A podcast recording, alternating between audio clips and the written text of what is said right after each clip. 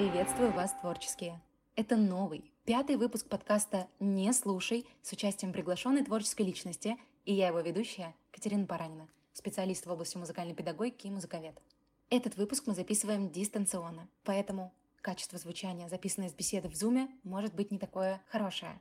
Но мы постараемся поработать над звуком, чтобы вам было комфортно слушать новый выпуск. А мы начинаем. Сегодня мое сердце радуется, если честно, так как вновь я пересекаюсь с тобой, с очень интересным для меня человеком, изменение и трансформация которого меня восхищают через экран. И всегда у нас с тобой разные расстояния между друг другом. Музыкант, вокалистка, действующий практик, мама и участница группы Оджес – это Алиса Ястребова. Алиса, привет! Привет, Катя, очень приятно тебя слышать. Взаимно, всегда взаимодействие с тобой для меня это радость, всегда вдохновение. И с нашей первой встречи вот этот вот э, лучик твой э, от сердца всегда меня вдохновлял, радовал. Да, мы постоянно пересекаемся, где бы мы ни были. Каждый год, мне кажется, у нас встреча происходит. Настолько наши трансформационные пути соприкасаются. И спасибо да. тебе, что вообще согласилась принять участие в нашей такой беседе. Вот так сразу мне бы хотелось начать с базового вопроса. Я, как и обещала в прошлом выпуске, он будет у каждого нашего гостя. Как ты пришла в музыку? Как музыка оказалась частью твоей жизни? Ну, у меня немножечко нестандартная история, необычная, скажем так. С самого детства мне так мечталось, в общем-то, далеких-далеких фантазиях, наверное, да, что я пою, что я певица. Но, конечно же, я не верила в себя, как большинство детей, и не видела возможности вообще заниматься музыкой. С детства я не занималась музыкой. Единственное, что я могла, это петь в школьном хоре, и ходить вместе с подругой э, в музыкальную школу, ждать ее, в общем-то, в коридорах, и потом мы как-то пытались, когда класс освобождался, что-то там играть, что-то петь, э, вот. Это такие первые-первые какие-то, наверное, зачатки. Далее окончила школу и поступила в институт, и стала жить э, как самостоятельно, и поняла, что я очень хочу заниматься музыкой. Тогда в приоритете у меня была рок-музыка, мне хотелось играть на электрогитаре, панк-рок, э, там, металл, не знаю, что-то такое. А, и я с наивными глазами на первом курсе института прихожу в Центр детского творчества, туда, где вот эти всякие группы собираются, прихожу там к преподавателю, говорю, я там хочу учиться, все такое, куплю там электрогитару, буду стараться но он задал мне несколько вопросов, таких банальных, есть ли музыкальная школа, э, еще что-то такое, есть ли сейчас инструмент, и сказал, что вынужден мне отказать. Вот. А, ну, я, конечно, расстроилась, но не сильно. У меня есть такое свойство, что если меня закрывают с одной стороны дверь, я пытаюсь стучаться в другую. В том же самом, в принципе, центре детского творчества я пошла на такой простецкий кружок по обычной акустической гитаре. И, в общем-то, не жалею, потому что там я научилась играть три аккорда и научилась самому главному, научилась поверила, в общем-то, что я могу писать песни на простые стихи, на простые вот эти три аккорда. Я как-то поняла, что я могу делиться тем, что у меня за душой, э, через музыку. А, вот, это тоже такой первый этап был. И а, проходив э, пару лет в этот кружок, мне показалось, что мне как-то вот мало, хочется мне куда-то дальше идти, что чего-то мне не хватает на этом уровне. И на тот момент я очень-очень а, была влюблена в группу Апокалиптика, и мне хотелось играть на виолончели. Я подумала, пойду-ка я на виолончель. Но в городе, где я жила, это Зарайск, там не было преподавателя по виолончели, а, и поэтому я решила пойти на скрипку. А, мне было на тот момент 16 лет, по-моему, 16, да. Я купила себе скрипку китайскую и пошла к репетитору. И таким образом как-то многие удивлялись, многие говорили, зачем тебе это? А я отходила 8 лет туда. Ничего себе, этого, я не, зна... я не знала вообще. История 8 интересная. лет, да, я ходила, а, ну как сказать, музыкальную школу, и где-то в середине вот этого периода у меня появилась как раз своя группа. Да, получается, я год отходила на гитару, потом а, год отходила на скрипку, и на третий год я пошла в такое любительское объединение, где э, поют. Ну, вокалом я это назвать не могу, там просто вот люди пели как могли, и выходили на сцену и показывали, э, что они умеют.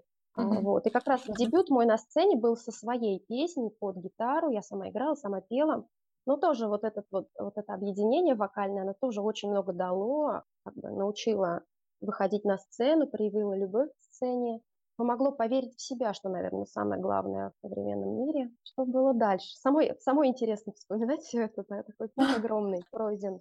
А я вот знаю, что ты сама пишешь все текста, как ты сказала, да, и, и к своим песням. Так как я до сих пор слушаю их, и редко, конечно, но слышу их вживую на концертах, поэтому сейчас будет вот такой совсем нестандартный вопрос. Можно mm-hmm. ли назвать вот такую тягу к написанию стихов чем-то вроде переживания эмоциональных кризисов? Да, безусловно, это самый лучший способ выразить любую эмоцию, особенно если она подавлена, получается, да, она потом выливается из подсознания вот это все. Да, можно. Да, это хорошая терапия, да. Удивительно, что как вот э, жизнь э, вышла на такой уровень, как мне всегда мечталось, как хотелось, стало меньше каких-то там депрессий, страданий переживаний. Э, писать я стала вообще раз в год, раз в полгода. Периоды кризисов, конечно, очень много было написано самое такое лучшее. Потом я как- как-то отрицала все это, потому что зачем людям деструктив, зачем людям мои страдания. Потом пришло осознание такое, что все, что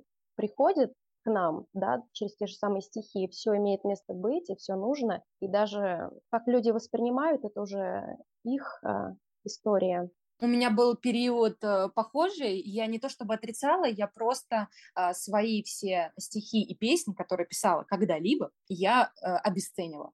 Вот полностью обесценила, я подумала, это полный бред, все, что я делала. А потом я поняла, что это ведь становление творческой личности внутри меня. Она хотела вырваться. Я по-другому не умела, не могла на тот момент. Я не знала других рычагов воздействия на свою психику, поэтому я просто делала то, что могла. Соответственно, у тебя, наверное, такая же история. Такая же, да, я прям долго не принимала. Вот на стихиру у меня были выложены практически все вот эти стихи, тексты песен, и я их периодически возвращалась, перечитывала, думаю, какой бред. Но мне кажется, все с этим сталкиваются. Да, вот, думают, какое детство, какой ужас, какой вообще, как смешно. Теперь, конечно, я с уважением отношусь к этому, но многое не хочется показывать людям, потому что это действительно просто терапия, наверное, просто выплеск, вот это, как дневник злости какой-то, не знаю.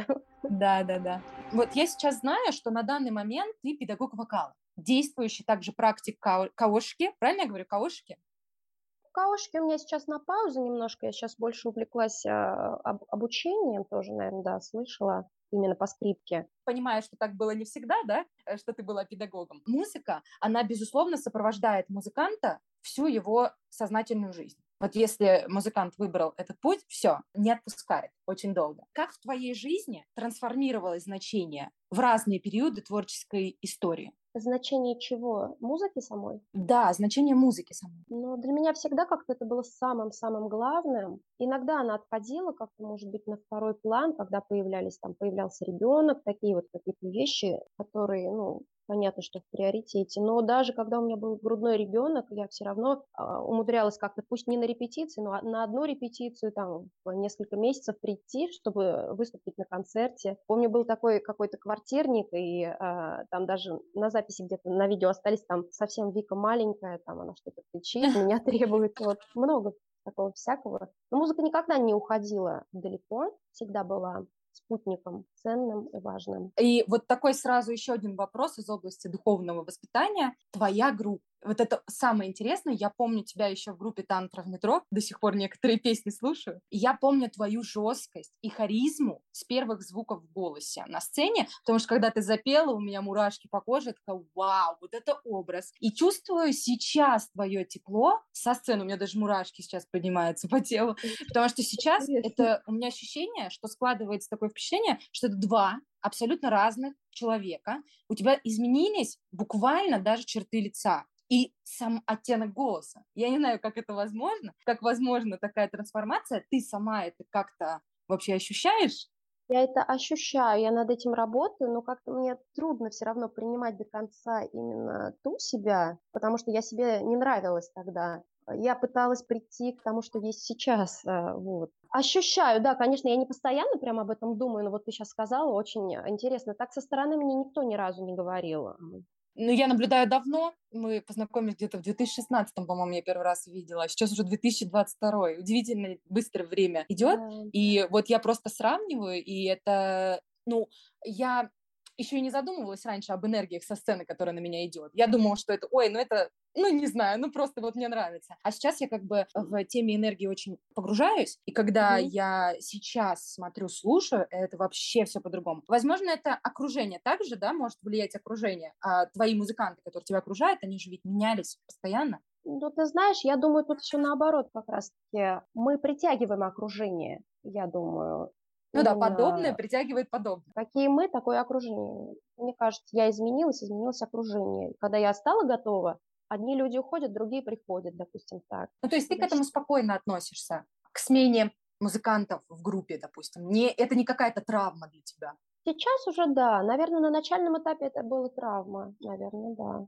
Особенно было, было трудно, что вот никак полный состав не соберется, только он соберется, и тут же кто-то другой уходит. Вот это было прям болезненно. Сейчас я даже по этому поводу не переживаю, можно играть и под один инструмент. Был период, когда я вообще одна осталась, и я пыталась, я немного играю на гитаре, но это на таком вообще на суперлюбительском уровне, и я пыталась mm-hmm. осваивать джазовые аккорды, вот эти прогрессии. У меня пальцы совершенно не слушались, потому что постановка у меня не профессиональная, и я мало этому совершенно мало уделяю времени, больше вокалу и скрипке. Я пыталась себе аккомпанировать. Это, конечно, был такой опыт очень э, тоже травматический, потому что ты на одном уровне, ты понимаешь, как все должно звучать, а ручки-то не слушаются. Вот это да, было смешно. Да. А фортепиано? Как у тебя с фортепиано? Фортепиано, ну, на уровне преподавания вокала скорее. Аккомпанемент, знаешь, такой простой, ну, там, три, три аккорда какие-то. Такие. Ну, для вокалистов это самое главное, на самом деле. Ну, да. Ну, как-то мне все-таки хочется какие-то аранжировки, но я думаю, в ближайшее время я даже освою это там за год, за два. Да, если захотеть, действительно, можно в таком ускоренном темпе изучить. Ну, тебе ли да, не знать, оно, же вот Пусть оно в, не сложное, да, будет, но главное, чтобы это было вкусно, красиво. Как... У меня такой вопрос к тебе. Самое неизведанное в нашей теме, потому что тема нашего выпуска будет называться как «Каошки» тоже там будет, э, это слово. И я бы хотела как раз э, спросить, вообще, что это? Зачем ты этим как бы увлекалась, для чего и почему? И как вообще это понятие появилось в твоей жизни? Каошики– это йоговский танец, э, который состоит из простых таких цикличных движений, а, и он а, психодуховный, он работает на трех уровнях, на физическом, на психическом и духовном. То есть он и тело прокачивает, все мышцы, все, части тела прорабатывает, все железы. В психическом уровне тоже идет такая хорошая работа. За счет вот этого механизма транса, за счет укачивания как колыбели, он очень благотворный эффект несет на психику. И у этого танца есть еще идеация, помимо всех движений, то есть мы на каждое движение, у нас определенная мысль, мы себе внутри говорим, а, концентрируемся на определенной идее, и это тоже духовно возвышает. И также он танцуется на мантру, мантра Баба нам Кевалам, она говорит о том, что все есть Бог, все есть любовь, и, соответственно, тоже это очень поднимает наши энергии на высокий уровень. Э, даже можно сравнить состояние до танца и после танца, это кардинально разные разные состояния. И ты спросила, как он пришел в мою жизнь. Да. У меня был, наверное, такой период, прям пик кризиса психического такого. Это, знаешь, на каком этапе было, когда э, я родила ребенка, и сколько было ему? Месяцев, наверное, 4-6. Вот в этот период я начала танцевать в каошике. А сначала я начала медитировать, мне попался проект вот этот уроки медитации, в интернете есть очень большой такой э, ресурс, э, там много всего полезного, интересного, советую, кто интересуется вот практиками, медитациями. И э, я начала медитировать по этой школе, начала петь мантру по этой школе, я поняла, как это все хорошо на меня влияет, как это успокаивает, как, ну, какую энергию это мне дает.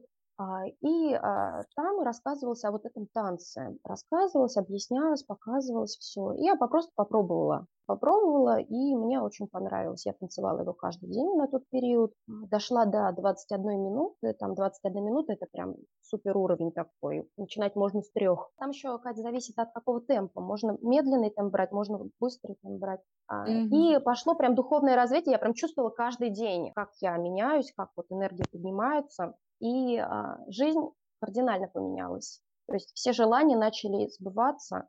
А, ну, как оно там по карме, оно идет, что ты заслужил, то и приходит. Соответственно, и отработка кармы была, очень жестких много вещей приходило в жизнь. И а, очень хорошие вещи, о которых я даже и не мечтала, сбывались. Вот. Чудеса. Я всегда, да, да, всегда мечтала переехать в Коломну. Вот это тоже, я думаю, все оттуда заложилось. Всегда мечтала в колледж поступить. Вот сейчас поступила. Вот тоже я Так ты поступила? Да-да-да, Здорово. Я тебя поздравляю, кстати, что ты поступила. Спасибо. Это же вообще шикарно. Это, вообще да, шикарно это праздник, особенно, особенно в 31 год, когда ты полжизни об этом то не мечтала, то мечтала.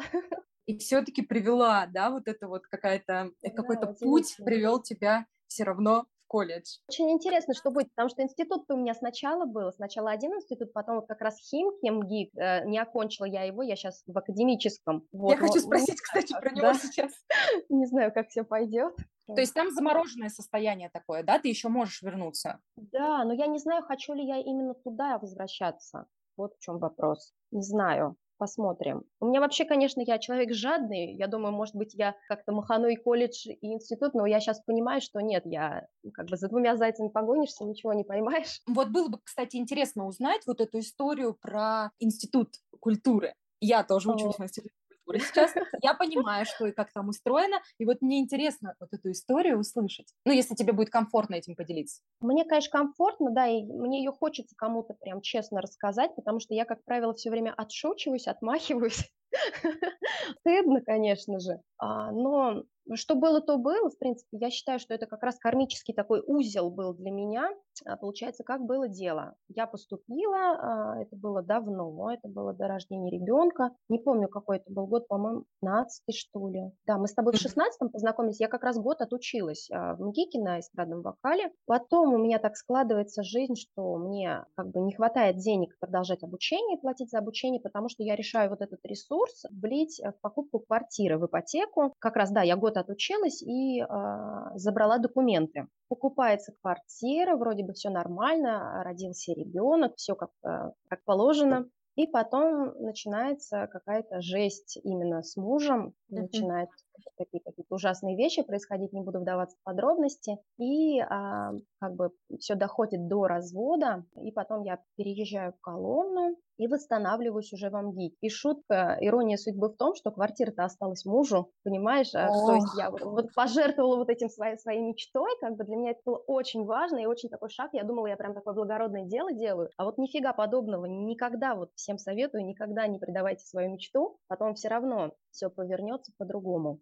И все равно вы будете хотеть э, стремиться туда вот по себе, если говорить. И я восстанавливаюсь, восстанавливаюсь. И как бы я училась на, на в принципе, на среднем таком уровне. По специальности мне ставили там пятерки, а теория музыки у меня была на 4. Я думала, у меня все нормально. Я год уже походила в этот период э, к одному преподавателю, который мне, как показалось, даже лучше, чем в Амгике был. Потом в Коломне еще к одному походила. И мне казалось, что я на нормальном уровне. И я восстанавливаюсь, начинаю там какие-то э, эти зачеты сдавать, все. И прямо перед сессией, перед сессией, а, у меня дочери, ей на тот момент три года было, ставят диагноз сахарный диабет первого типа. Ну и тут, конечно, это прям трагедия, у нас в семье горе, попадаем мы в больницу, mm-hmm. и сессия моя, в общем-то, накрывается, но я даже там умудрилась в больнице взять ноутбук, какие-то там предметы сдавать, которые могу но самое главное, что накрывается специальность. И на пересдачу я, когда попадаю, я, соответственно, в таком состоянии, что я как бы не могу ни о чем другом думать, хоть я и готовилась, и готовилась прям очень по много времени, но из-за этого я и голос сорвала, и все, в общем, в таком ужасном состоянии голос, и я там напела, конечно, все кошмар, и Лариса Александровна сказала, что она такого никогда не слышала, и, в общем, будет подавать мне на отчисление. Это все, конечно, было очень больно. Вот этот экзамен меня так травмировал, что я решила, ну что, пойду-ка я в академию, вообще посмотрю, как дальше, хочу я, не хочу учиться. Не хотелось, чтобы меня, в общем, отчислили. Ну, не знаю, я считаю, все это кармически. Да, очень такая э, история довольно печальная. При этом, да, мы же не будем э, подбегать к, там, к Ларисе Александровне, да, и объяснять ситуацию всю полностью от А ну, до Я, ситуация, да? в принципе, она ситуацию-то знала, ей преподаватель говорил. Может быть, и надо было говорить, но я настолько растерялась, что мне казалось, что что уж теперь тут говорить, ну, блин. Пройдет время, я думаю, ответ. Сам появится, как поступать дальше. Может быть, тебя сейчас так захватит скрипка, а скорее всего это так и будет, потому что колледж у нас очень э, вайбовый. Я это слово постоянно говорю, вайб, да, у нас такая там атмосфера в колледже интересная. Тебе будет там хорошо, я думаю. Да, ты думаешь? И... А да, я вспоминала тут мне... как-то свои слова перед экзаменом вступительным. Да, там есть жесткие преподаватели, и я сама в прошлом выпуске, вот четвертый выйдет выпуск, и я там говорю о том, как я сдавала госэкзамены, как это было для меня тяжело. Я тоже сорвала голос, и я шепотом отвечала все госэкзамены. Вот такой вот, ну, такая травма у меня произошла, и психическая, и физическая. Было мне тяжело там учиться, потому что у меня был разрушенный психологический просто мир. Просто мне его заново пришлось восстановить. Когда? В 19 лет. Кстати, у вашего гитариста. Я смотрю, у вас гитарист — это мой бывший психотерапевт Валентин Буганов. И я да. такая, ого, вот это у меня вообще, у меня, у меня в тот момент чуть глаза не выпрыгнули, потому что я подумала, как это все пересекается. Это так удивительно, все совпадает. Меня всегда поражало, что ты в Химках потом оказалась, вот так, как, знаешь, раз махнулись такие, я в колледж, ты в Хим, в этот в МГИК. Прикольно. Да, да, знаешь, такие просто, я не знаю, вот как это объяснить, я же говорю, трансформационные пути, они как-то немного пересекаются, переплетаются, это очень удивительно. Творческий вуз, понимаю, на самом деле это очень тонкое дело, все творческие люди в одном пространстве, это не то чтобы тяжело, это катастрофа, правда? Безусловно, множество профессионалов и новые знания там мы получаем, но вот это напряжение в воздухе не передать словами. Вообще у всех преподавателей там ярко выраженное критическое мышление, и мы пытаемся подставить ставить да, под сомнение то, что говорит нам профессор какой-нибудь, в то время как сам профессор пытается поставить под сомнение наш ответ, так как он основан на меньшем опыте. Вот так получается. И на количестве знаний, соответственно. Короче говоря, давай мы не будем о грустном. Чувствуешь ли ты, что находишься на своем месте и выполняешь свое внутреннее предназначение. Да, я чувствую, э, что этот харма, вот, да, именно путь тот самый мой. Вокал обязательно, я же учусь сейчас у Коломне все равно преподавателя, продолжаю повышать свой уровень. Все равно э, вокал вокал и скрипка, вот два, я никак не могу выбрать, и я не буду выбирать, я буду э, брать все, в общем-то, как настоящая жадина. И это то самое, то самое оно на своем месте, я думаю, да. То есть ты ощущаешь себя в этом пространстве абсолютно комфортно? Да, мне не хватает некоторых навыков, умений, какого-то опыта, но дорога это именно та. А как ты это почувствовала?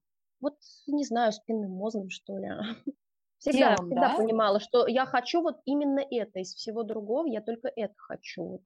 Просто, не знаю, телом, не, телом, каким-то внутренним естеством, не знаю, как еще это назвать. Да, вот я в какой-то момент почувствовала телом, что я здесь. Мое тело откликнулось, оно mm-hmm. начало также трансформироваться. То есть, э, когда я была не на своем месте, я работала там в музыкальной школе, я не ощущала mm-hmm. себя в нужном месте в нужное время. Mm-hmm. И я чувствовала комфорт, зажим в спине, там боль в желудке, серьезно, какая-то психосоматическая такая штука пошла. Mm-hmm. А потом вдруг я начинаю преподавать взрослым, понимаю, как мне легко, как мне комфортно, начинаю заниматься разными проектами, и бам, здоровье просто на 100%, э, тело начинает трансформироваться, э, ну, там, вес, да, приходить в норму, и все это само, без каких-то усилий. Даже не по телу, может быть, я тело так сильно не, не чувствую, как ты, я по а, состоянию, по эмоциональному состоянию. То есть бывает у меня э, состояние какое-то, там, ну не очень, да, настроение. Приходит ученик по вокалу, к примеру, и так было всегда еще, когда я в Доме культуры в Зарайске работала. Приходит ученик, все, ты переключаешься, ты полностью наполняешь, такое ощущение, что ты не отдала энергию, а тебя накачали просто. Вот. По этому показателю можно понять, что это именно оно. Но тебе бли- ближе исполнительская или педагогическая деятельность? А, мне и то, и то нравится. Я как бы хотела бы и то, и то. В равной степени. В равной степени, да. Причем, да, потому что исполнительства недостаточно мне будет, если даже вот этим серьезно заниматься профессионально. Педагогика мне очень нравится.